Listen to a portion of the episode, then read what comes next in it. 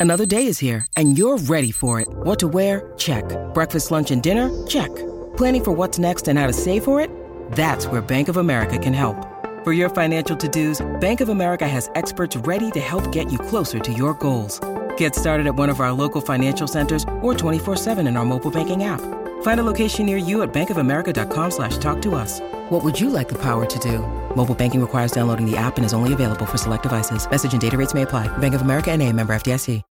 When you need mealtime inspiration, it's worth shopping Kroger, where you'll find over 30,000 mouthwatering choices that excite your inner foodie. And no matter what tasty choice you make, you'll enjoy our everyday low prices, plus extra ways to save, like digital coupons worth over $600 each week. You can also save up to $1 off per gallon at the pump with fuel points. More savings and more inspiring flavors make shopping Kroger worth it every time. Kroger, fresh for everyone. Fuel restrictions apply.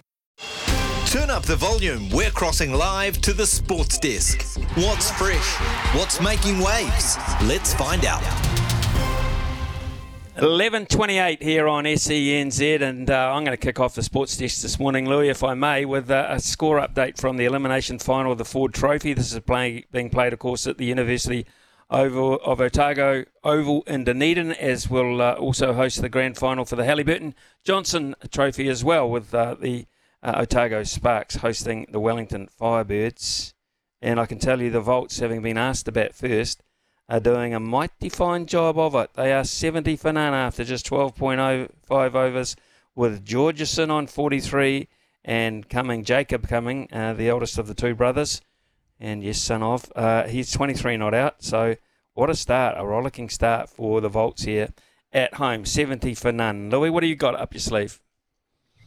Well, I've got plenty, Smithy. Um, that's that's good to hear the rollicking start for Otago. I'd love to see Otago do good. And isn't incredible? Craig Cumming, he, he's he's quite the humble man, isn't he? Because he doesn't ever try to take credit for his, um, you know, he barely mentions his his his boys, and he, he doesn't. I think it makes him a little bit uncomfortable. But they're quite a high achieving family down there, the the Cummings. So nice to see them absolutely doing doing good.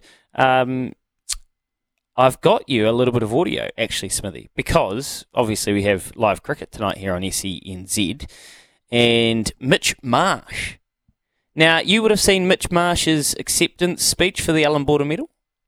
Yep, very emotional and very funny at the same time. Very, very well done, actually. I, um, I didn't even. I, I, he wasn't my favourite. I can't remember who my favourite was to win the AB medal, Alan Border medal. Um, maybe it was uh, Pat Cummins. I think it was, after all, uh, the World Cricketer of the Year, but couldn't be the Australian one. Interesting. Uh, yeah, well, that is, that is true. Look, uh, I mean, they probably, you know, there's always politics and politics with these sorts of awards, but he was a very popular winner and obviously a popular family, a popular man, a quirky guy, huge, unbelievable sized chest. He hits a big ball and he played some very important innings for them. Um, his his knock in Perth was excruciating to watch the ending uh, of. Uh, when he what did he get out for? Ninety. Was it Perth or was it? It might have been Perth, but MCG missed out too, didn't he? Ninety-seven or ninety-eight or something at Perth uh, at the MCG. Oh, look, I can't remember. Too much cricket. Regardless, Yeah. he's been given the, the skipper's armband. And and you probably did not many people would have thought he's a natural captain, to be honest. Um, well, I certainly didn't. I was a bit shocked, but he's been given the skipper's armband. Good on him. And uh, I thought this was funny. He's looking forward to telling Pat Cummins what to do. It's great. It's going to be slightly strange for you, captaining Pat, uh, given the roles and holding the boots. I can't wait to tell him what to do. Um, I'm normally filling in for his press conferences when he's had enough, so um, I'll, I'll get him back at some stage.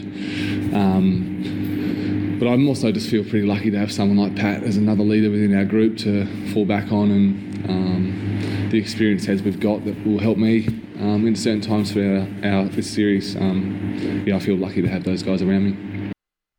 I tell you who else can hit a big ball, Smithy. That's Allen. And as New Zealanders, we're obviously desperate to know what other people are thinking about us at all times. So uh, these were Mitch Marsh's thoughts on Finn Allen.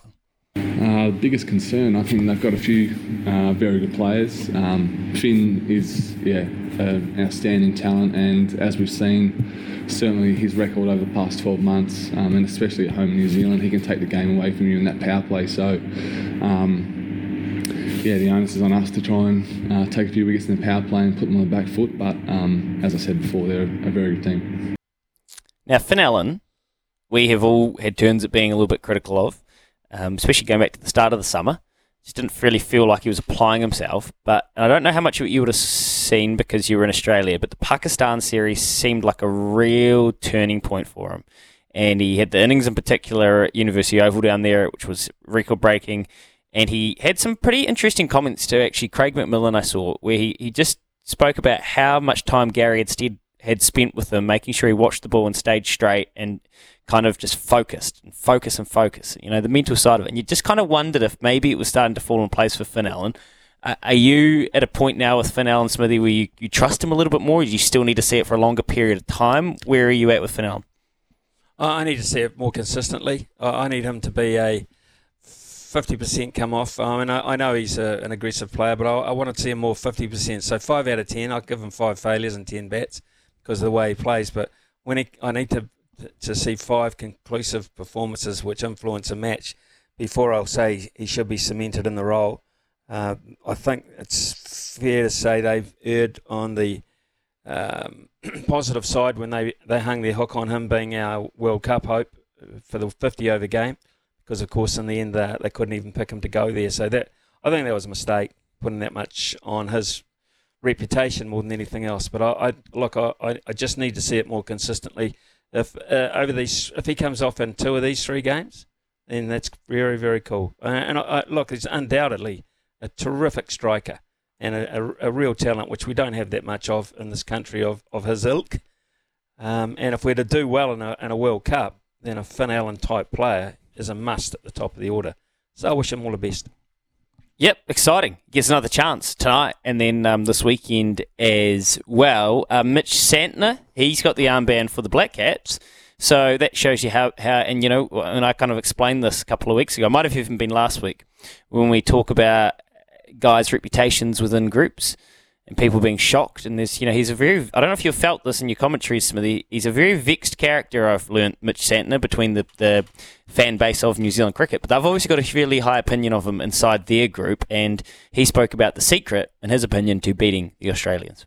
When you play the Aussies, what's often the secret to beating them, I guess? It's easier said than done, but yeah, have you got something for me? um, no, nah, well, we know, you know, you know, looking at their squad at the moment, they're a very, very good team. Um, you know, all bases covered, and, and we're just gonna got to do our thing. Got our plans in place. Obviously, the pitches, you know, the, the, team who can kind of adapt quickly to the surfaces. The different ground dimensions here obviously play a part. Um, you know, at, at, the stadium, it's obviously bigger straight, smaller square, so that kind of dictates where you bowl a little bit, and then it kind of flips around when you get to Eden Park. So you know, the, there's a lot of scouting and, and stuff that goes into um, into this. But you know, I think playing the dimensions and the surface, um, you know, is pretty key when you, when it comes down to it in the end.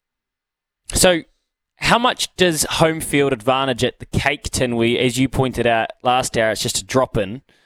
How much does that come into it against an Australian side? And then Eden Park, is that enough to give us? I mean, obviously, we're not going to be favourites. I would doubt, and probably maybe the first two. If we smash them in both of them, maybe by the third. What does home field advantage at Sky Stadium and, and Eden Park actually do? Um, well, Eden Park has always been a bit of a mecca for us, and we've pulled off some great, um, I think, underdog performances with cricket at Eden Park. So uh, I think we've got that on our favour. We just seem to play well here. Uh, I don't think it's a dimension thing, to be too honest. There, I just think it's uh, horses for courses type place for us, and we, we just lift ourselves there. So I'm expecting pretty good things there. The stadium, I don't really see a New Zealand advantage at the stadium. I, I don't think we play there often enough, Louis, and have had a history there of being that all that ultra successful there to the point where we're, we're that comfortable. And and that's what home advantage means, being very comfortable in your surroundings and comfortable in the conditions. And sometimes brilliance and, and power can uh, negate those sorts of things, and that's where I see the, the danger of, of the Australian side here.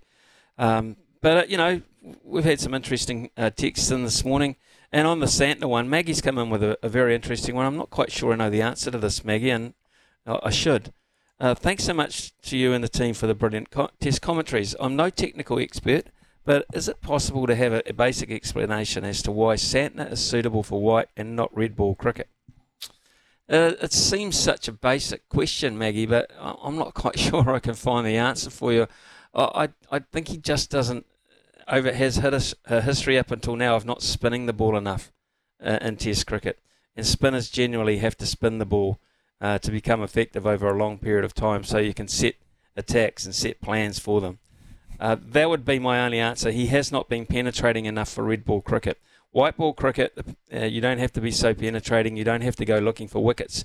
If you're tight enough, uh, you're you are exerting pressure on a batsman, which means he has to change. He has to do something, and by doing that, that opens up an avenue to get him out and take a risk.